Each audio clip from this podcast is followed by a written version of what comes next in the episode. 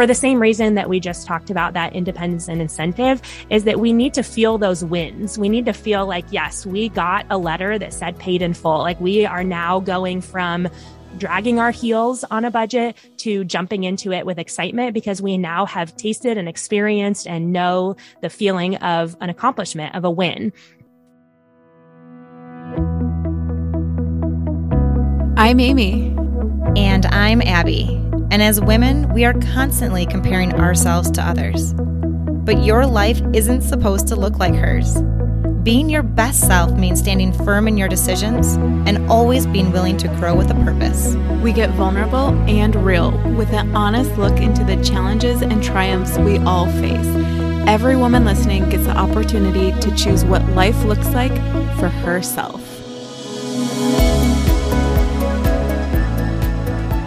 Today, we have Carly Hill from Debt Free Mom on. I have to tell you guys, before this interview, I was just a little bit resistant, because when the idea of budgeting comes up, I think some people teach it in a way where their teaching is a little archaic. Like, it doesn't make sense to me from an investment strategy perspective. You know, they really focus on paying down debt and they don't talk about investing. But Carly, I loved her approach. I love that she gave really actionable, achievable steps to help people on their financial path.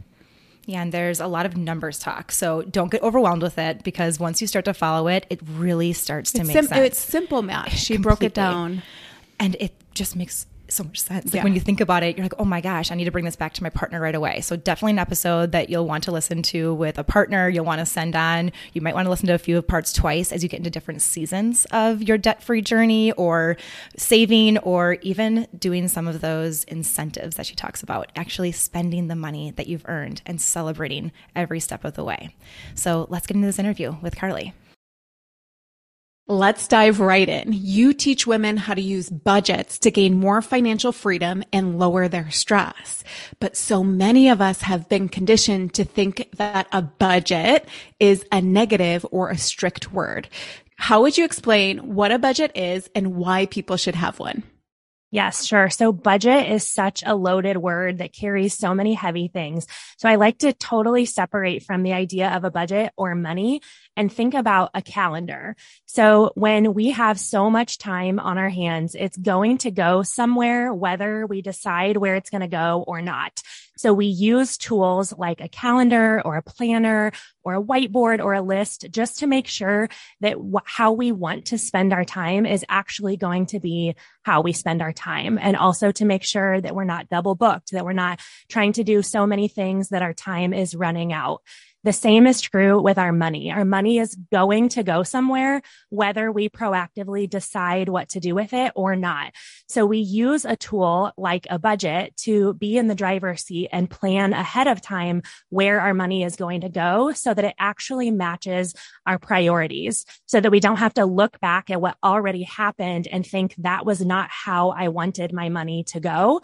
We can use a tool like a budget to decide in advance where we want it to go. And then also to make sure our money's not over or double booked, because we can double book our money too and run out of it, just like we can run out of time.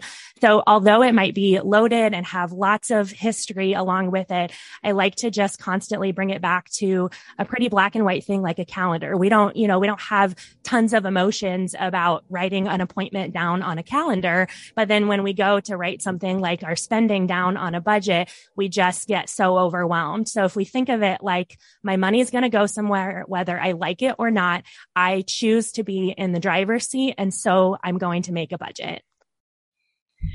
I love that analogy, because some numbers carry such worth, and no pun intended there, but they really carry so much, where other numbers are like, nope, this is just another day of the year. Like a birthday, for instance, the birthday number in the month is just another birthday, but the age, some people have such a big deal with. So I like that analogy of just thinking as a calendar, no big deal. Let's figure this out and go forward.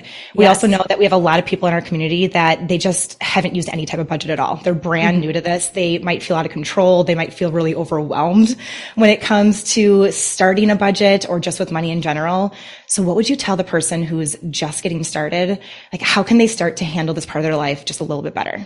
Sure. I would say start with your next pay period. So whatever that means to you, lots of people get paid on different schedules, but actually in the United States, 95% of US businesses pay their employees more frequently than once a month. So we don't have to try to bite off the entire month all at one time or wait until the next month starts, which might be weeks and weeks away. So what I encourage people to do is to look at whatever is currently in their bank account and say, what do I need to cover between now and the next time I get paid, which is probably 1 to 2 weeks away for most people. And when we zoom in really small, anytime we're learning a new task, we always encourage other people to zoom in really small. When we're talking to our kids about doing something new and, you know, they start to overemphasize like, well, then I have to do this and then I have to do this. And we say, no, just look at what's in front of you. So what money do you currently have available to you and what needs to happen with it before you're going to get paid again? And that really small loop can then grow into, okay, I did it once. And now how can I look at the next part? Because it really is this puzzle that as we put the pieces together, one step in front of another, one pay period after another, it can build up into the larger things like investing and paying off an entire debt that feels so big that we're, like you said, afraid to start. But when we just say, what are the dollars I have available to me right now? And how can I most responsibly use them until I get paid again? We can start to feel, to grow that confidence and that familiarity. So it's not something brand new anymore. We're not looking at something that we've never done before. Carly, I am really enjoying this. That was an unexpected answer for me because I feel like when most people think, like they think they're going to have to like go backwards. Mm-hmm. And I'm sure at some point you are going to have to address those things. But what you're saying is like start afresh and create a new habit and just get rolling in the right direction. Yes. So I love that. I wanted to take a minute to talk about money mindset. Mm-hmm. I know from the way that I grew up, I am still working through some money mindsets that I developed. How do these money mindsets come into play with how women approach their finances? I would love if you gave some examples.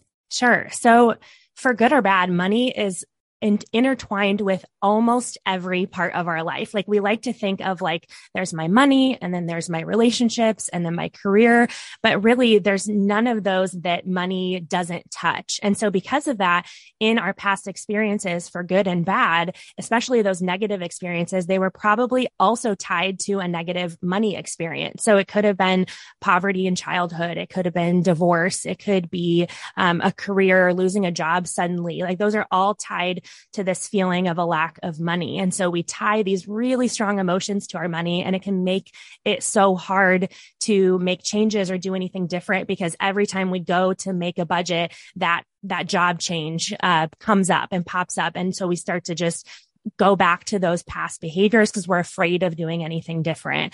So what I see pop up a lot of times in those money mindsets are, number one, things from their childhood. So things from their past that were out of their control, but that really cemented into their mind about the way money works and the way money is going to impact their life. And so sometimes it means that women will keep in step with what happened in their past. So if, for example, if their mom was a hoarder or, you know, really adverse to spending at all. So if they asked for something that was $2, it was like, no, we can't afford that. And so they carry that same mindset into their adulthood. Or we have these opposite reactions where that's the way we grew up. So now that we have our own paycheck and we have our own income, we're like, I'm never going to tell myself no, and I'm never going to go back to how I felt as a child. And so both of those lead to some pretty extreme situations in our money where we either can't let go or we can't hold on to it. And so working through where those came from and how they're not actually pointing us towards the financial future that we want for ourselves or our family is really hard work. I mean, that is so much bigger than make a list of your bills or try to eat at home more. It's so heavy, but doing that work is so worth the time because it is just like an investment in the stock market that pays dividends long after you've done the work. That money mindset, that work that we do now will pay dividends later, long after we did the work. So I see that pop up all the time. And it's such a hard balance to strike because I mean, as I'm sure you guys know too, like taking a 15-second Instagram story and trying to help someone break down a big complicated thing in their childhood is like, how the heck am I supposed to do this? And often really people don't want that. They want the life hacks, right?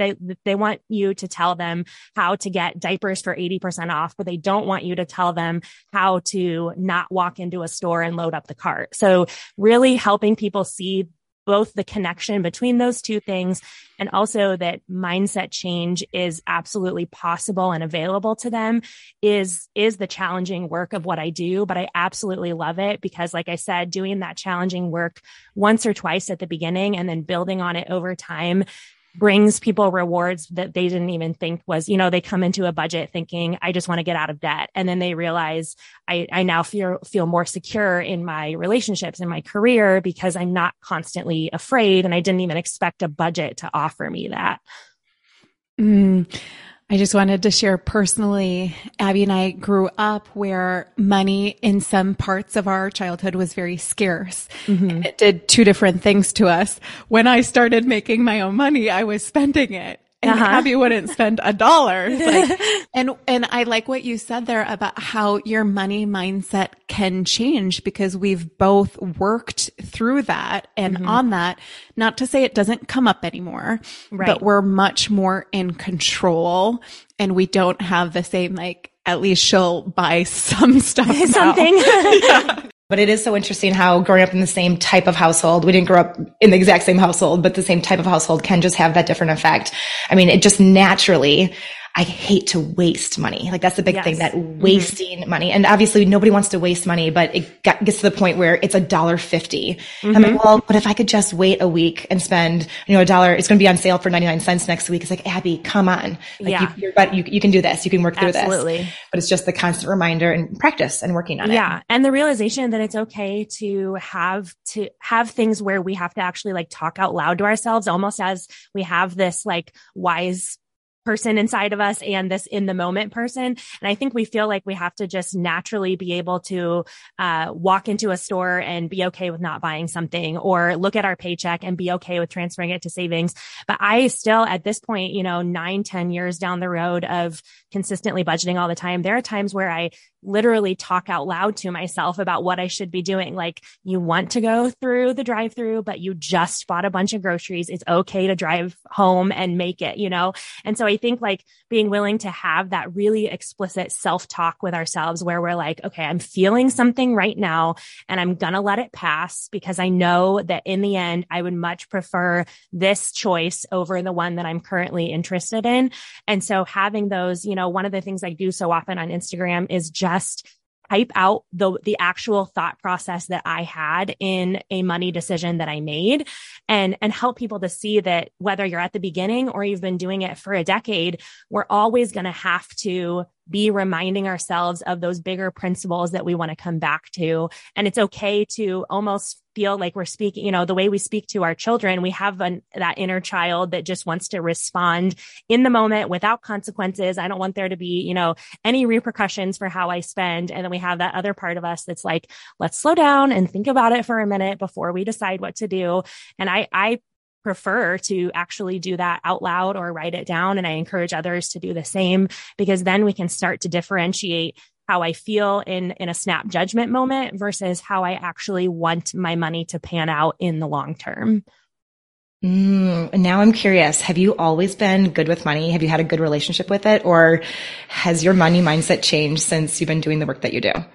So I have always been frugal, bordering on cheap, which is different than having a good relationship with money. Same. Yes. Yeah. So when you were talking about, like, I mean, I can think of times that, you know, I saw a difference in price of, like you said, you know, 75 cents $1. And I'm like, no, I'm not going to buy that at Walmart, because, you know, across town at Aldi, it's $2 cheaper. Well, I spend $3 in gas going over to Aldi to get the cheaper price. So I definitely, I think penny pincher would have described me for the good part of my 20s, and really wanting to, you know, feeling like it was the wise thing to do with money was to never let it exit unless absolutely necessary. And so over time, my relationship with money has changed of realizing that I don't want to get 2 decades down the road and have a giant savings and investment and look back on a bunch of moments that I missed, or a bunch of things that would have been a simple joy that I could have offered myself or my kids or my husband or my friends. And I, out of fear of not having enough, I held on to the dollars. And so that has been a growth process for me that I have certainly not arrived at, but that has improved over time, is that balance of I have priorities that I want to work towards, but I'm not going to accomplish those at the expense of the things that are also in front of me now. And I think most people, I think those are really 2 things that we, like the 2 of you said, we either tend towards one extreme or the other, that we're like all about the present moment and give me all the comforts and all the spending because, you know, the YOLO mindset of, well, who knows what's going to happen tomorrow, so I'm spending my whole paycheck today.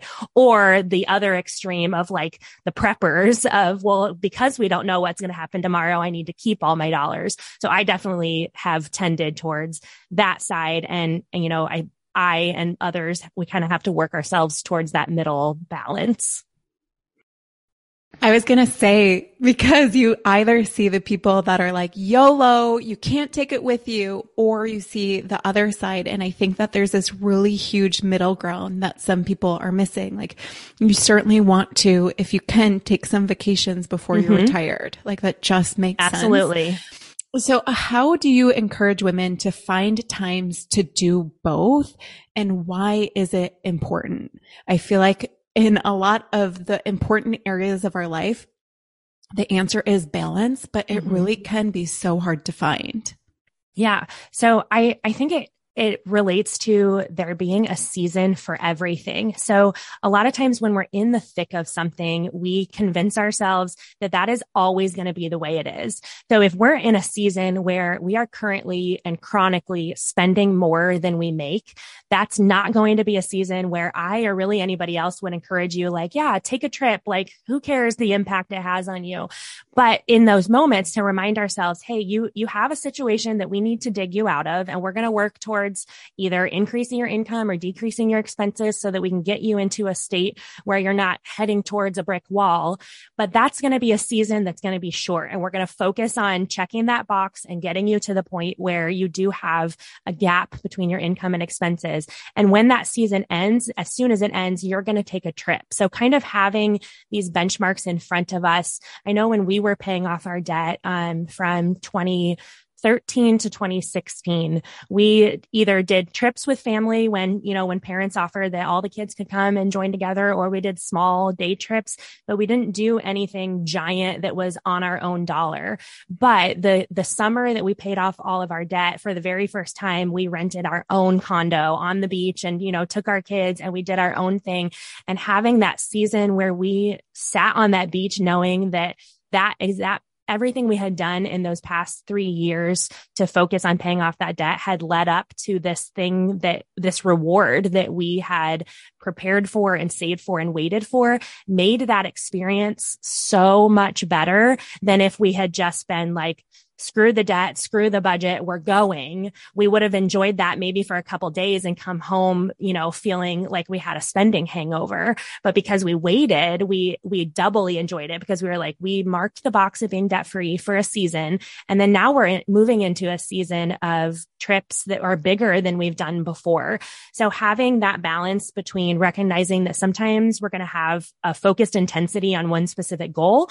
Other times we're going to kind of spread the money between a little bit of investing, a little bit of debt, a little bit of trips. Sometimes we're going to have a season where we eat mostly at home. Sometimes we're going to have a season where we eat mostly out. And being willing to recognize, what does this current season require of me? And then leaning into that, knowing that whatever it is, it's not going to be forever. So, you know, I think a lot of times when people are on the cusp of setting up a budget or changing the way that they spend, they're afraid to walk towards that because they feel like that is a final thing. Like, once I move into being someone who eats at home or being someone who saves up cash for a trip, then that's going to mean that all my fun is over and all my enjoyment is gone. And now I have to, you know, live the way that people do when they're, you know, pulling out cash envelopes at the grocery store or whatever. And so because we have those misconceptions, and we're afraid to step into into it, when really we would step more confidently if we were like, this is a season I'm going to step into where if I put my head down on this one goal for 6 months, I can get there way faster than if I tried to do 6 different things at a time. And as soon as I get there, then I'm going to go back to whatever it was that I was enjoying, but in a new way that I enjoy and that is good for my money, that positively impacts me. What I'm hearing is that delayed gratification can feel absolutely excellent, but we don't have to delay it until we're 70. Yes. And retired. Like figure out what's going to work for you and your family. Yeah. And I think, so when I talk to people who manage money together in a couple where 2 people are managing one set of books, one set of bank accounts, and, I encourage them that each person, each adult needs to have both independence and incentive. So in some part of the budget, each adult needs a certain portion, and the actual amount matters much less than the principle of it, that each person has a personal spending money of some kind that they are allowed to spend, no questions asked, without being like, how does this impact the rest of the budget? And are you okay with me buying this? So that's the independence piece. But then what you're speaking to is this incentive, where each person's incentive is going to look completely different. So what I might be incentivized by might be more like Abby, where it's like, I'm just incentivized by watching my savings balance grow. Like, that's enough for me. I don't need an external reward. I'm energized by seeing that balance go up. But then somebody else might need an external incentive, like, when my savings gets to 5,000, I'm going to buy the pair of shoes that I previously told myself was too expensive.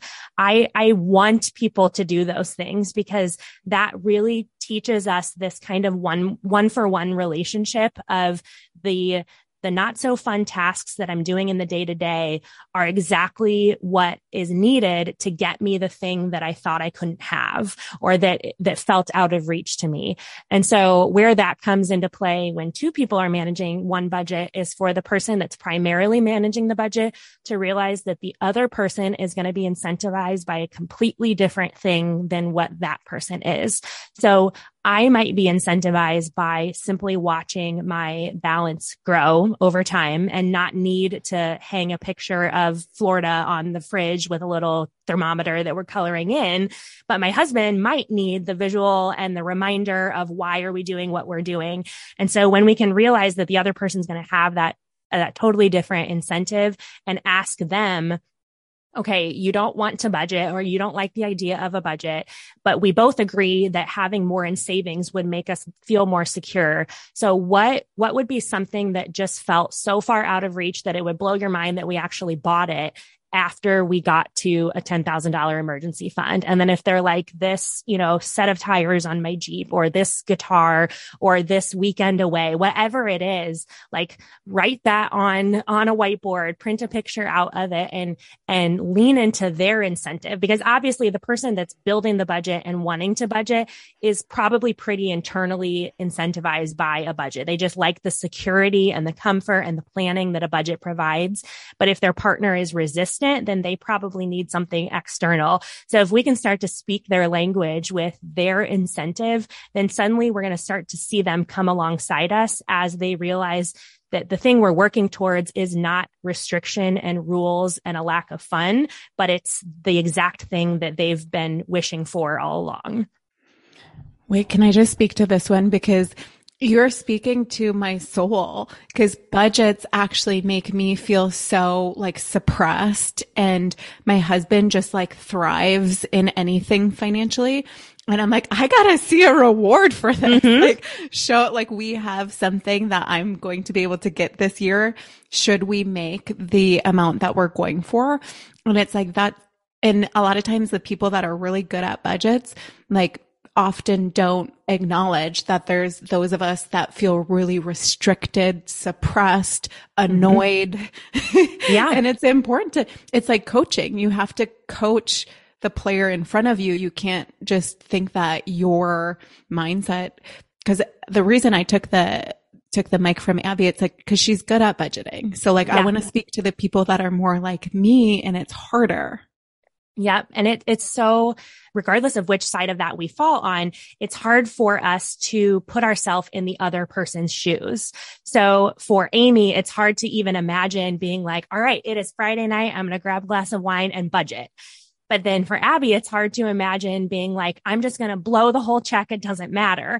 And so to get two people who, especially when you are managing one set of money, one set of bank accounts, it is just a breeding ground for fights and for arguments all the time, because we have such a misaligning of incentive, of priorities, of perspective, of the history we both bring to it from our own different childhoods. And so when we can kind of unlock that idea that you don't approach it the same way as me, but neither of us is approaching it the right or wrong way. So let's learn why you're incentivized and why I am, and try to work both of those things into our budget.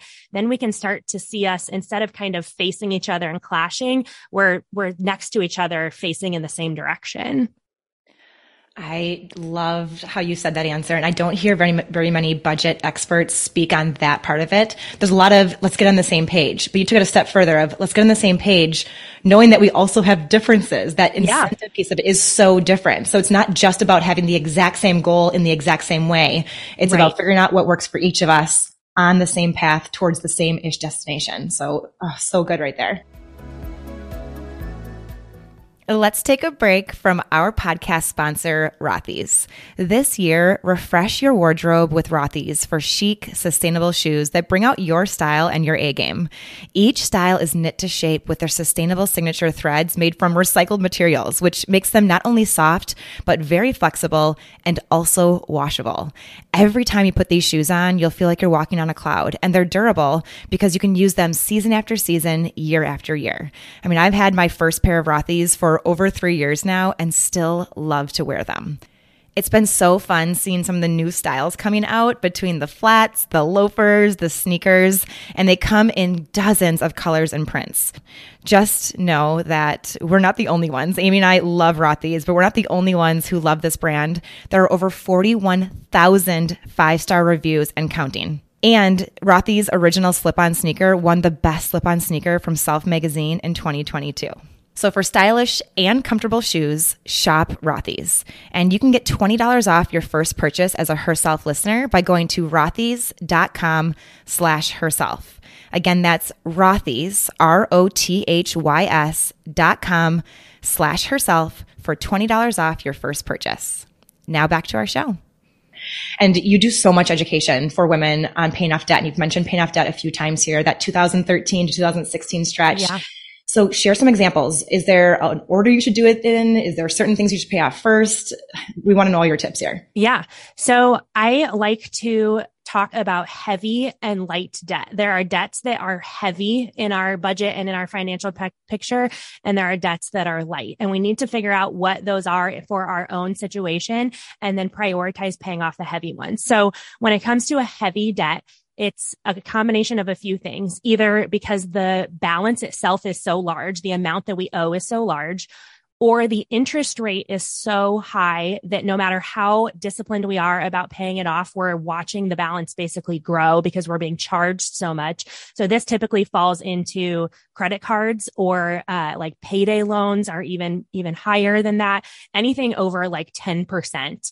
And then promo periods that end. So if we sign up for 0% interest for the first 12 months, if we don't realize that some of those cards are going to charge you interest for the entire promo period, unless you pay it off in full by the end of the promo period, we're slapped with this giant interest bill that we never expected, which makes that debt go from very light because it was 0% to very heavy.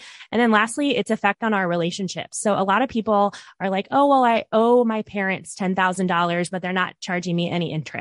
And it's like, well, how is that impacting your relationship between you and your parents? Do you like constantly knowing that you're owing them money? And if you don't, if that feels like a strain, if you're, if one of your parents is kind of backhandedly bringing it up, like, hey, when are we going to get our money back? Like, that's a heavy debt, even if it has 0% interest. So all of those things make a debt something that we really need to prioritize getting out from under our plates.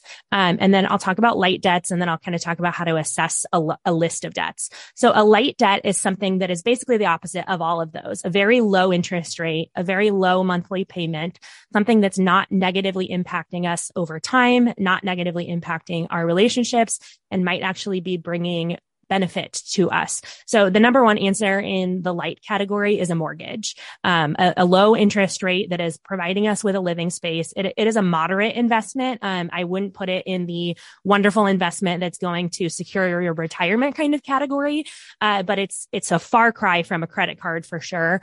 And then student loans are usually like 6%, 5%, 4%. Those are a lighter debt. And then depending on the car payment, a car payment can fall into this category. However, car payments, though they may have a low interest rate, they often have a very large monthly payment that can make it feel very heavy on our month-to-month finances when we're trying to get ahead and we have a car payment that's half the size of our mortgage payment that we're trying to take care of. So when we're thinking about our debts and assessing them, I like to use those terms of heavy and light so that people can not only incorporate the hard numbers of the interest rate and the payment, but also just the feel. Like I like to ask, when I used to do Zoom coaching calls, I would ask the clients after they would list out all their debts, I would say, is there just one that is a burden to you, where you're like, you look at this list and there's the one that bothers you? And it could be for a variety of reasons. And they usually have one. They're usually like, yes, I just wish, this last $3,000 on my car was gone. And we're like, great, we're going to prioritize that and get it out from under you. For the same reason that we just talked about, that independence and incentive, is that we need to feel those wins. We need to feel like, yes, we got a letter that said paid in full. Like we are now going from dragging our heels on a budget to jumping into it with excitement because we now have tasted and experienced and know the feeling of an accomplishment, of a win. So when we look at a list of debts, if somebody out there, it has a bunch of debts and they're like, how do I spread myself thin? Do I do an extra $5 on each of them? Do I focus on one at a time? First, I encourage you to list the debts from smallest balance to largest. But don't just autopilot, go ahead and pay them off in that order. That's just the pecking order that I kind of like to start with them in. And then once they're in that order, and we want to list the balance, the minimum payment, and the interest rate, then we can look at those pieces of heavy and light. Is there anything in this list that, even though it's a small balance owed, it makes it a heavy debt? So for example, if they only owe $400 to Lowe's, but the interest rate is 28%, that's a heavy, heavy debt. And we need to pay that off so that we're not being charged 28% interest on our hard-earned paychecks. So as we balance those and start to assess the list, we can start to make, some decisions about if we want to tweak the order or not. Now, I will say this. Number one, that's called the debt snowball, is to list them from smallest to largest. If you're overwhelmed by the idea of having to assess if a debt is heavy or light and what makes an interest rate high or low, decide to list them from smallest to largest and pay them off smallest to largest. We're talking about tweaking and refining how effective our debt payoff is here. We're not talking about right or wrong. If you just put your head down and you're like, I need simple and straightforward, list them from smallest to largest and just start paying them off one at a time.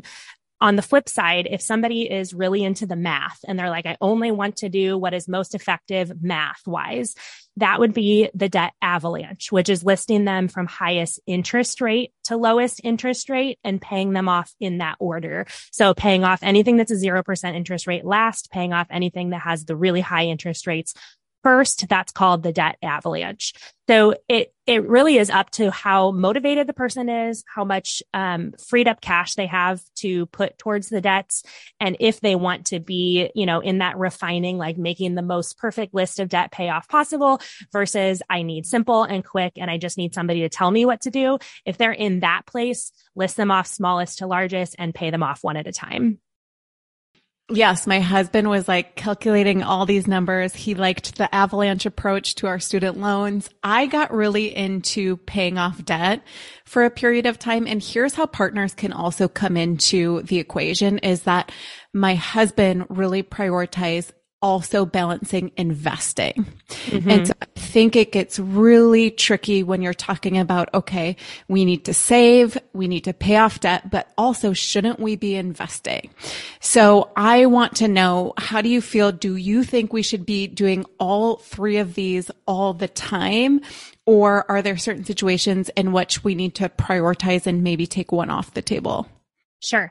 So I think number one, if someone does not have a savings of any kind, that is number one, full stop. Like I don't really care what the size of your debts are or anything else, because if we don't have cash on hand to cover the things that we can't expect, then no matter how hard we try to pay off our debts, we're going to find ourselves back in debt because we weren't prepared for whatever got us there in the first place. So I encourage people at very, very minimum to have 1 month of income saved up. So whatever they make in a month between their whole household, saving that up at very minimum as a starting point. Over time, we want to grow that into like more like 3 to 6 months of expenses, but we have to start there. So if someone doesn't have that, I would say that is a give my total focus kind of goal until we get to that point. And then as we go into debt, asking ourselves what debts should we pay off and what should we be doing at the same time? Number one, if at all possible, never give up a match from an employer. So if an employer is offering you a 4% match by investing in your 401k or whatever it might be, that is part of your salary compensation. And I don't want you to deny yourself that by working and getting less than what your employer is offering you, because it's 100%, if you're putting in $20, they're giving you another $20. So if at all we can make the budget work, I encourage people to not stop investing up to a match. And now let's take a break from our podcast sponsor, BetterHelp. Today, we're talking about the topic of finances. This topic can feel heavy. It can feel tricky. It can get really complicated fast. Generally speaking, two people are coming into a relationship with different money mindsets, and that leads to complicated conversations and sometimes a lot of disagreements. And this is where having a BetterHelp therapist just to navigate these hard conversations can be so helpful. Whether it is finances, like we're talking about with Carly today, or something else, maybe it's intimacy, communication, maybe you have challenges as a parent, or you're looking for help in any other way. These hard conversations, you don't have to go through them alone. Just know that. A BetterHelp therapist can be there in your back pocket as an incredible tool to get you through these really tricky times. As a Herself listener, you do get 10% off your first month by going to betterhelp.com/herself. Again, that's 10% off at BetterHelp, H-E-L-P, .com/herself. They have helped over 2 million people around the world, and you could be next. Your mental health matters. It's a great time right now to get the help you need. Now, back to our show. Now, beyond that, when we're looking at debt, so very much related to what we just said with the heavy and light debt.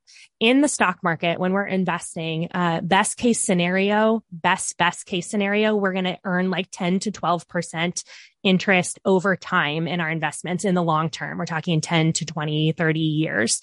So if we have debts that have an interest rate above 10%, and you heard me mention that earlier, if we have debts that have a 28% interest rate, and then we're going to pay the minimum on that while we try to invest, that's like running on a treadmill that's on the bed of a truck that is flooring it in reverse, where we feel like we're making forward momentum because we're like, yes, we're investing. And every month I'm putting, $100 into my Roth IRA, but we have a debt that is charging us 28% interest month after month after month.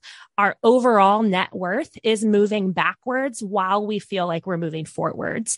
So we do really need to then, after saving up that initial emergency fund savings, whatever you want to call it, we do need to prioritize debts that have those high interest rates, where we're asking ourselves, okay, I have extra dollars this month. How can I make this dollar do the most good for my net worth? If I have a large interest rate debt, the best thing that dollar can do is pay off that debt. So if we put that dollar in the stock market, it's going to earn at best 12%. If we put that extra dollar onto the debt and avoid 28%, avoiding an interest rate is the exact same thing as earning an interest rate. So if I spare myself a 28% interest rate, it's twice as good as earning a 14% interest rate. So that's I know that's a lot of numbers, especially on an audio podcast, to try to be like, okay, there's just a cloud above my head of numbers swirling around. But I do think that visual of running on a treadmill that's flooring it in reverse on a truck is helpful to get the picture that I might feel like I'm moving forward. But if I zoom out, my overall financial picture is moving backwards. So we need to zoom in and focus on the debts that have interest rates that are very high. So mostly for most people, this is going to be credit cards. Once we pay those off, then I would spread myself between debt and investing. And I would say, okay, at this point, like a lot of times people get to the point where the only thing they have left is student loans. I want them to lean into investing, because at that point, the student loans 9 times out of 10 are going to have a much lower interest rate than what they're going to earn in the stock market. And also by that time, they're probably in their early to mid 30s. That's usually, when we get about there, sometimes into our 40s. And that's the time in our life where we're not thinking about retirement, but financially we need to be thinking about retirement. And so I encourage people, hey, save up a small emergency fund, at least 1 month, pay off high interest debt that is going to bog your finances down. And then once you're left with a list of low interest debts that you might have for a while, like student loans, go ahead and start to spread out in your budget with your investing, going above the match or opening a Roth IRA and starting to lean more towards retirement, because now a dollar going to a 5% interest rate loan versus a dollar going into the stock market to earn 10% is now going to do better in the stock market. And that's where it can be worth double, where yes. You just have to get over that mindset shift. And these are all steps, right? So yes. Starting off small, looking at the next few weeks here until that next paycheck. I mean, that's the very first step. And then going into that last answer, there's just so many good steps there. And we don't want to overwhelm you. We want to give you all the resources in one episode. So yes. This is definitely a good one to listen to with your partner or anybody you're sharing finances with too. Yeah. And I just like to remind people, as I'm, throwing out like, do this, then this, then this. If I look at my own story, we are talking about 9 years. So from the time that I was like, okay, here is the kind of budget that works for me, which is budgeting by pay period. We had always been paid every other Friday. From that time of we had, I think, $1,000 in savings, and we had just finished paying off our debts, which in itself took several years. From that time on, and then to get me to where I am today is 7 to 9 years of taking each pay period, one pay period at a time, and trying to remember that the small daily things I'm doing are what make up my large overall progress. So, saving our full emergency fund took us over a year. Saving up for our down payment took us 2 years. Getting to the point where we were investing above the match that my husband's employer offered took us over a year. So listening to a podcast like this, that happens in an hour, I don't want people to run out and be like, okay, by the end of 2023, I need to go from nothing in savings and putting everything on a credit card to everything is paid off and I'm investing $1,000 a month. Like, that's just not realistic and not setting ourselves up for success. And when we step into somebody else's story like my own and hear the end result, it can be easy to be like, well, she did it, I can do it. But we don't see the 8-9 years that it took to get there. And so it's okay to, like you said, take it one step at a time and say, this is the thing that I'm focusing on now. And I trust that by checking this box and moving to the next step, eventually I will get to the thing that I am thinking would not be possible for me.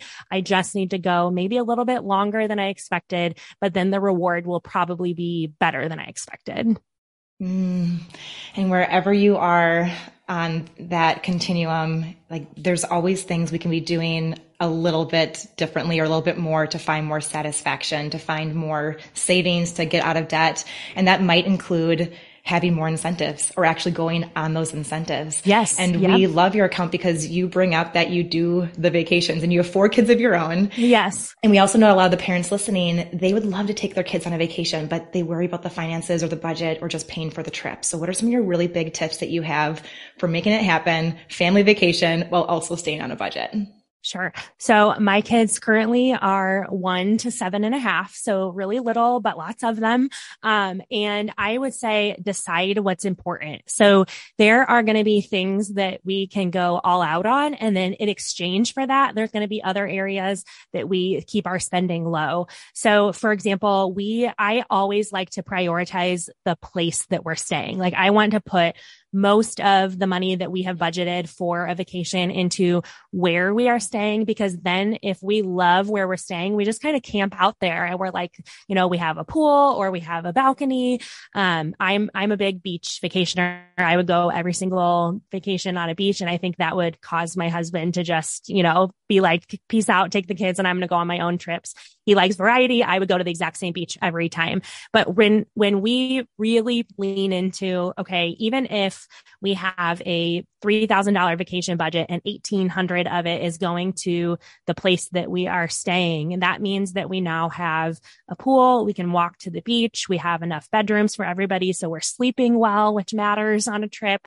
And then once we get there, then I'm going to grocery shop at Walmart and we're going to eat out a couple times and we're going to pick the one excursion that's the most important to us.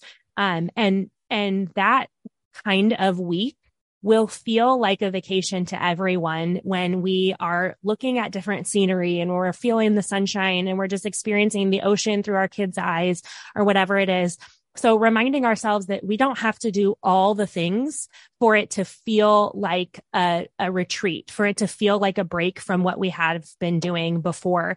Because when we lean into, again, deciding what's important, then we spend with our values in mind. And so again, the place is very important to me. And so that's where I spend. But if someone else is like, I want an excursion booked every day where I want to do, you know, the wakeboarding and then the fishing trip and all of those things, if that's the priority for them, then they might be totally fine with staying in a hotel that's not right on the beach or that's not the biggest room or whatever. And so their vacation budget is going to reflect their priorities. So I think before we try to just start booking and paying for things without putting a little bit of planning into it, first sitting down. And if you have another adult that you're planning with, doing this together and saying, what matters the most to us? What will bring us the most joy during this vacation that we haven't had in, you know, the last 3 years or whatever it might be? And then really leaning big into that thing and being willing to not even spend less in the other areas, but just spend as usual. You know, like my typical grocery budget is pretty much what I take with us on our trip, and we eat out, you know, a handful of times or whatever it is. And then as we do that, we'll go on those trips and realize I didn't need to do everything. And I didn't need to say yes to everything my kids asked for in order for them to feel like it was a magical week or that they loved it. Because our kids, especially younger kids, if anybody listening is more in the younger kids camp, like I am, I could take them 20 minutes down the road to a hotel and they'll talk about it for the next 5 years. Like they don't need the giant, giant things to be like, wow, I just had an amazing weekend and I can't wait to tell my friends about the hotel pool that I swam in. And so trying to see the trip through our kids' eyes and through what they are going to remember and what they're going to find important can help us to filter out what we don't actually need to spend a bunch of money on, because it's not going to be what adds to the experience for any of us. So on a really practical level, we are road trippers, not flyers. I think just we've hit the max capacity for the price at which driving one minivan versus buying 6 airplane tickets is quite a large difference. And so on road trips, I bring things like a peanut butter and jelly kit. So I take a Walmart bag and I put 2 loaves of bread in it and a jar of peanut butter and a jar of jelly and a butter knife from home. And none of that needs to be refrigerated. And when we make, you know, pit stops or somebody just, you know, we're driving and somebody says, I'm hungry and they're sick of the bags of goldfish and the granola bars. I can whip together a peanut butter jelly sandwich and hand it to somebody in the back. That has gotten us through many road trips where we're like, they're sick of Happy Meals and we're over drive-thrus and all of those things.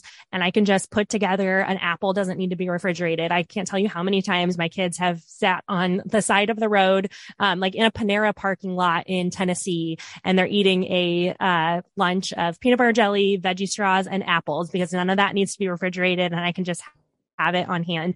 And, you know, it's something that we're like, oh, well, that's what somebody who doesn't have any money would do. You know, those are kind of the thoughts that pop into our heads, but the kids don't say boo. That's only us bringing that kind of approach into it. And then when we remember, no, I'm doing this so that we can now, you know, 6 hours later, pull into a condo that I didn't think I could ever afford and swim in a pool that has a view of the ocean. Like, when we can connect those little things to the big things, then it starts to feel like I'm not depriving myself. I'm actually giving myself an opportunity to do something. So I pack food from home. I cook a lot of foods when we're on vacation, but I keep it really simple, things that I'm used to at home that I can make without a recipe. And just, again, deciding what's important. So if you decide that on your next trip, it's very important to you to not cook at all, great, to work that into your vacation plan. And there's going to be other things that may have to be cut because of that, but that means you have achieved your priority of not cooking or whatever it is. So again, you know, I'm just coming back to over and over, decide what the priorities are and decide what you're willing to let go of. And then you'll be amazed at what can happen.